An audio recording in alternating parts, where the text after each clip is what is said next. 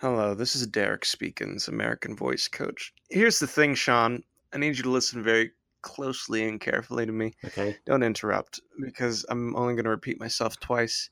You've got a mouth. It's a fine mouth. It makes the mouth noises. It pooches a little bit. Perhaps some people like that. Perhaps some people don't. I don't judge you based on your mouth pooch, Sean.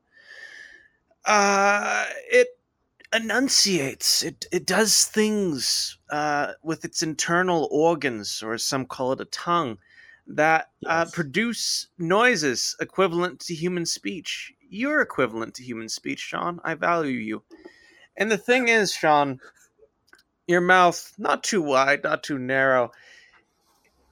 It requires adjustments for this task that you propose to undertake. If you understand, say yes, Mr. Speakins. Yes, Mr. Speakins. Now, Sean, the adjustments your mouth must take are minute and process oriented. Are you prepared to follow my instructions? Yes, Mr. Speakins. Ah, you catch on so quick, lovely. So, the first thing you need to do is open your mouth as wide as it will go. Now shut it, because I'm still speaking. Now, once you open your mouth as wide as it will go, uh, again, after I finish speaking this time, um, what you're going to do is you're just kind of going to rotate your jaw. And you'll notice as I'm rotating my jaw, I'm imitating a British man, perhaps from the Midlands, right? That's how that sounds. It sounds like a UK accent. yes, Mr. Speakins. Correct. See, that's how you sound all the time. Now you need to sound Really? normal. and I'm going to teach you how to sound normal compared to this. So what Yeah. you're going to do Mr. Speakins is talking right now. so what you're going to do is stop rotating your jaw. You're going to take the top lip and the bottom lip of your mouth and put them together. And this is what we call the idle pose.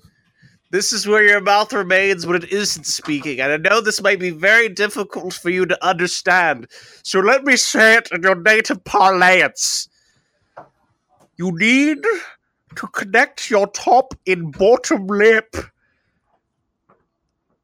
in a pose that you sustain while refraining from speaking.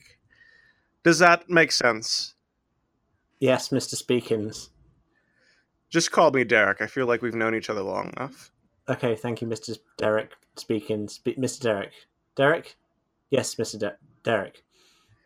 Hi. Sir Derek is a nice ring to it, but I'm not gonna make you use my full title. Let's just go with Mr. Speakins. Oh, do you have a knighthood? Maybe. I don't know. Oh, I don't know how you'd really qualify or determine that. So, you have your mouth in the idle pose. Um, you don't need to confirm that because I can hear that nothing's happening, and you're presumably a very good student. Now, what I'm going to have you say is the following quite American sentence Would you like to join me in my journey to the Denny's? And Okay. the manner in which you speak these words is going to be the following You give up on all hopes of the other person or on all care of the other person understanding what you're saying. You aren't saying this to communicate information, you're saying this for you. Your voice sounds good. It's amazing, it's incredible. They get to hear it. It's a gift you give to the world. So, to this purpose, when you say these words, don't say them as if you would like someone to join you on the journey to the Denny's. Say this as if you would like to join yourself on the journey to the Denny's. You sexy man, you. Okay. So relax your lips from their previous strained proportions. And from the idle position, say the words in the relaxed somewhat self-aggrandizing manner described.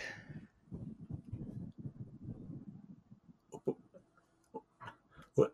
What? What? Would you like to join me on the journey to De- Denny's? That is a substantial improvement.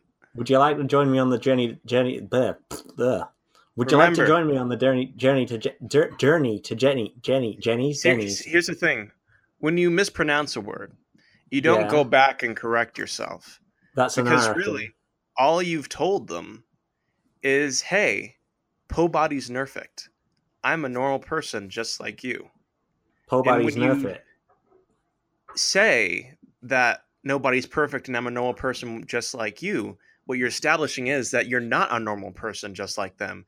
And they should, fe- in fact, feel somewhat ashamed of themselves for taking up your time. Much Wow. like you feel with taking up my time. Yeah, pretty much. I didn't That hear yes, sense. Mr. Speakins. Yes, Mr. Speakins. Good. So this next time, what you're going to say is, "Would you like to go to Denny's with me?" And when you say it, make it an invitation to yourself, wrapped with a bow, perhaps scented with a nice cologne, not too nice. You don't want to give yourself the wrong message, but just nice enough to communicate your affirmation of friendship. Okay. Would you like to go to Denny's with me? All right. All right. Now this is where the custom part comes in, and I Okay. direct you in a way to dire- to to modify your voice um, on an individual basis to approximate normal human speech. so what you're going to do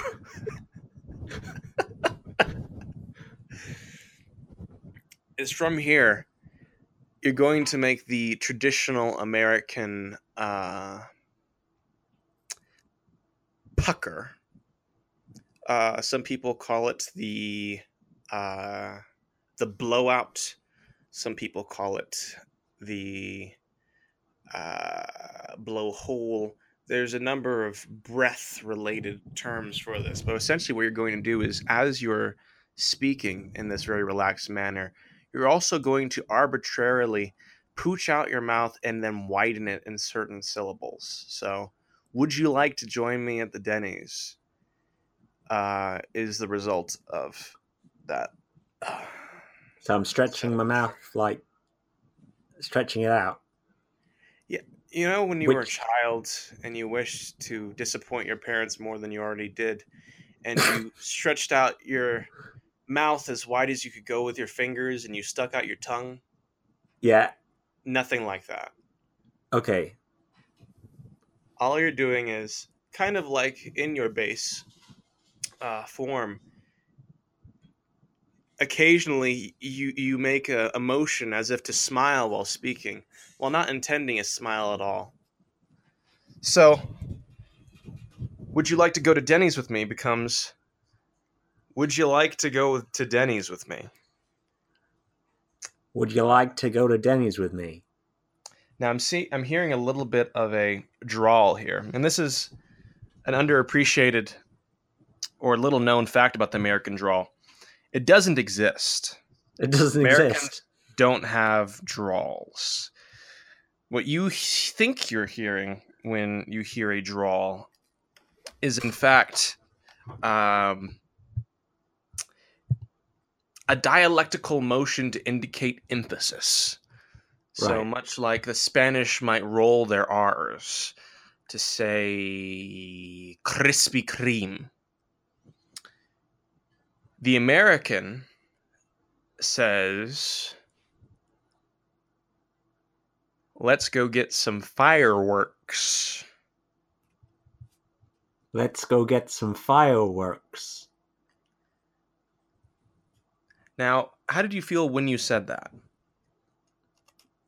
Uh, slightly awkward. Slightly Hmm. confused. Like, hmm. I don't know. It's difficult. Like, as someone who is from the other side of the pond, it's difficult to to fully appreciate. Uh, Don't call it the pond. Uh, The called the. Atlantic Ocean. the Atlantic Ocean. That's weird because, like, one guy. Well, I was in Florida once, and one person said across the pond, and I'd never heard that saying before. Hmm. He was a I British man in disguise. Ah, okay, that makes sense. Okay, that makes sense. Okay. So across the Atlantic Ocean, Atla- is it Atlantic? Atlantic? You say instead of Atlantic? Atlantic? Now, here's the thing: whichever way you say it, because you're an American in this scenario, is correct. Oh, so, okay. Atlantic, Atlantic Atlantic. Ocean. Let's say you just drop the syllables uh, all together and just say Antic. Atlantic Ocean. Yeah. People understand what you mean. If anything, you might coin a new phrase. The Atlantic Ocean. So, to return to our Denny's example, with Denny's being the second tier of American cuisine and the top being IHOP, we're now going to move on to really complete your training at IHOP. You are in an IHOP, which is a place of desperation and sadness that is occasionally mobbed on a Sunday by a given church group in certain places in the South. And everybody smiles and pretends that they're not panicking as a series of rotund people come through the door with no reservation whatsoever and say they're all going to eat here now, much like the Mongols might have done as they invaded a certain country or city. Uh, and much like some people did before the coming of the Mongols, the servers of IHOP surrender without question. So you are in an IHOP by yourself, which is the way that we both come into this world and die by ourselves. And you look into this server's eyes, calling them a server in your mind because you see them as subhuman. And if they anger you in any way, shape, or form, you will call their manager. And you look this server in the eye, someone who is not to be treated with the same respect or dignity that you give a human being. Perhaps the way you might see a inconvenient sandwich. You look this inconvenient sandwich in the face and you say, I would like three stacks of all American pancakes, occasionally pooching out your mouth and then widening it at random intervals, never apologizing for a mispronunciation. So, good example. I would like three orders of the all American pancakes, is how a peak American would say this phrase. Okay. Okay. Okay. I would like I I would like a what is it? An order of all American pancakes. Okay. I would like an order of all American pancakes. I would like an o- order of all American pancakes. That is a substantial improvement. So, I would like an order of all American pancakes. Oh god, it's with weird. that said, My face feels strange doing that. It's wrong. that's the whole point. Nothing we do is Oh. right. The server looks you in the eyes, regretfully dropping their gaze, signaling submission like an animal in the wild, and says, I'm sorry, we can only give you two orders of all American pancakes at a time. How do you respond? I respond with the good old American catchphrase, no tip. Good, but it's deployed too early. Oh shit! Is it like a tactical deployment? It is a tactical deployment. So if you imagine Ah, okay, so I shouldn't your do that. then. lexicon of uh, anti workplace phrases as Anti-socialist. skills slotted into a uh, into a skill bar. Okay, You have no tip being the goodbye of a certain of a sentence. If you Ah, if you if you're utterly done with the get it. person, you say no tip, and at that point you've discontinued all discussion not only with them but with the rest of the establishment. The thing makes sense. is, you want three orders of all American pancakes, don't you? I do. Don't you? I do. Do you want all American pancakes? I want all American pancakes. The Oh, server again replies, I can't give you three orders of all American pancakes. At which point Listen, damn it! I want all two, three, three loads of all American pancakes. fantastic, but you have not yet deployed the most potent phrase in your arsenal. What is it? I don't know. I, I don't I know would these like things. to speak to your Oh. manager. Oh, okay. So, it? 99% of what you say as an American It is not Okay. really what you say or how you say it. I just noticed that I don't actually move my mouth all that much. I am too lazy to do it. So, if something just comes out wrong, that's how it comes out. I hope you understood it. But when you are moving your lips rapidly to approximate the American accent, it can be very difficult to realize that the primary indicator of the American accent is attitude. Okay. You come from a country that is truly great, and despite many atrocities and injustices in the past, has Sorry about that. legitimate has a legitimate path towards becoming better one that in hindsight seems predetermined but actually required much struggle in Mhm. the present and past and when you sp- but when you speak this you don't acknowledge the nuances of history or the uh, strange mixed legacy of American imperialism within its borders and outside its borders. Mhm. You only know this. You are an American, and that word means something. You don't know what it means, but it's something very good, and you're a good person because you're an American. Oh, And you're a oh, one in minute. this Your, uh, good your Am- microphone, your microphone went a bit weird. Could you re re say that again? and you're a good person because you're an American. And this good American person deserves a damn stack of three all American pancakes, which in an IHOP would actually be like 12 pancakes on one plate. That's Would amazing. be good. Um, they, the, the pancakes would also be about as thick as your, like in terms of uh, height, about as thick as your Goddamn. thumb. Wow. Um, they're very fluffy. They will kill you early. With that said, as a American, you aren't just a person Yes. who wants pancakes. You're an American who wants pancakes. You're an American who wants all American pancakes. You don't want Spanish pancakes no. British pancakes or No. Australian pancakes. No, I don't. You want American pancakes. I want American No. pancakes. Speak as an American with a reasonable request to, to go directly against company policy and kill yourself with pancakes. you speak with the weight of righteousness.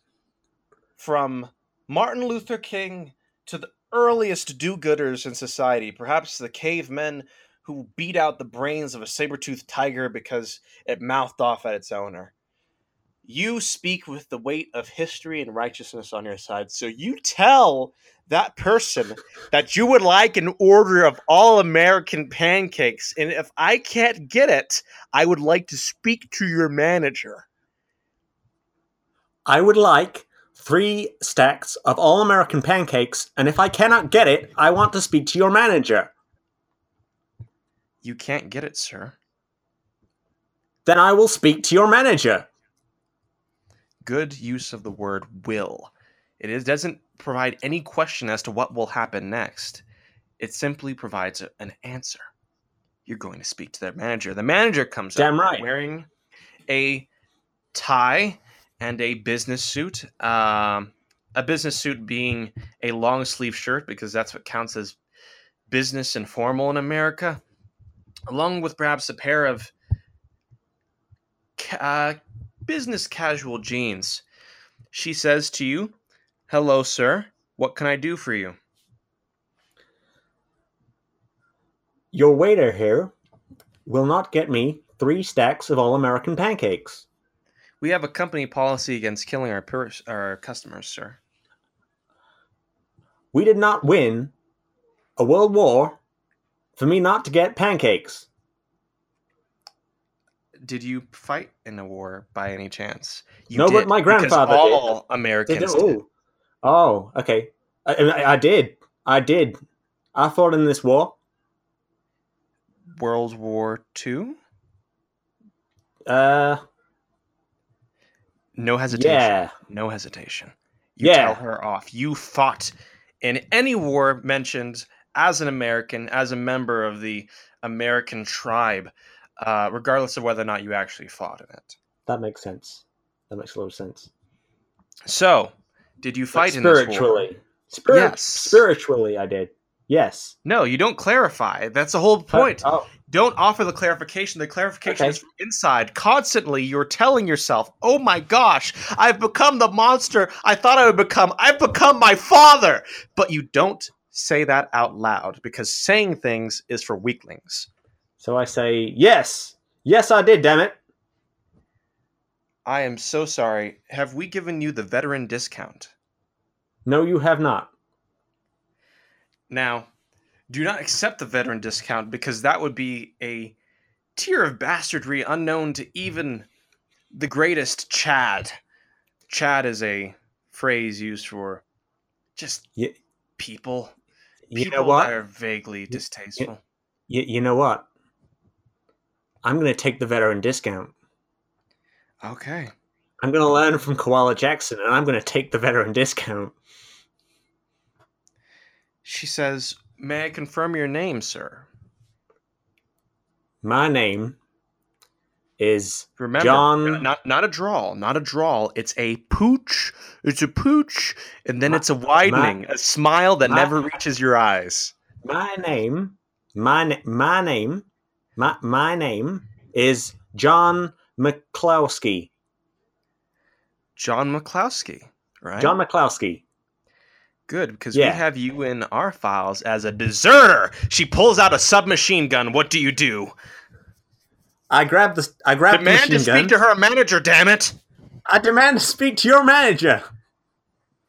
Now, in the face of this everlasting call, much like speaking the name of a demon, any person in the service industry must then direct you to their manager, Yes. regardless of their skill, whether an archdemon or a district manager. Yep.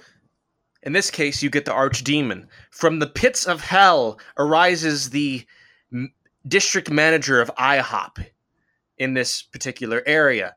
He says to you, John McCloskey, you have been found guilty of being a deserter to the American war effort. What how do you plead?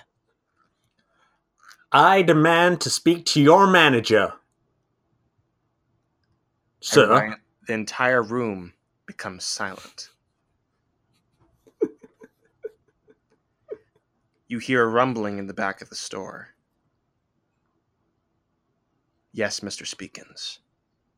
From the back of the store comes the arch manager. The Derek arch- arch Speakins, manager? manager of IHOP number 8750 in the Tennessee line. And he says to you, Sean Oxspring, game manager, man, beast, Man beast. you wanted to see me? I would I would like three stacks of all American pancakes. Please. If you order them, you do know that you must eat them. And I will. I will eat all the pancakes. And that is true. Because an American I must never mention that my face hurts right now from all this face moving. that means that you're doing it right. The pain on the outside reflects the pain on the inside. Ah, I see. That makes sense. From the back of the IHOP comes a plate filled past the brim, somewhat of the way to the ceiling, with extremely large, thick pancakes that are red, white, and blue in color. that remind you of a certain traitorous symbol from across the pond. You despise them for that reason and love them for the fact that it symbolizes something even closer to your heart. As the pancakes are laid before you, you're given the traditional eating device of IHOP a beating heart with which to slather them with syrup, Wow. the syrup of your enemies. Because all Americans have enemies. Yeah. Um, I've got a couple. I've got uh, Jane Everforth. She's a landlord. Uh, my landlord, in fact. I hope she isn't listening to this. Wow. Um, there's uh, Mr. Bob Corton. He was my third grade history teacher. Um, I once said that aliens could have won the Civil War.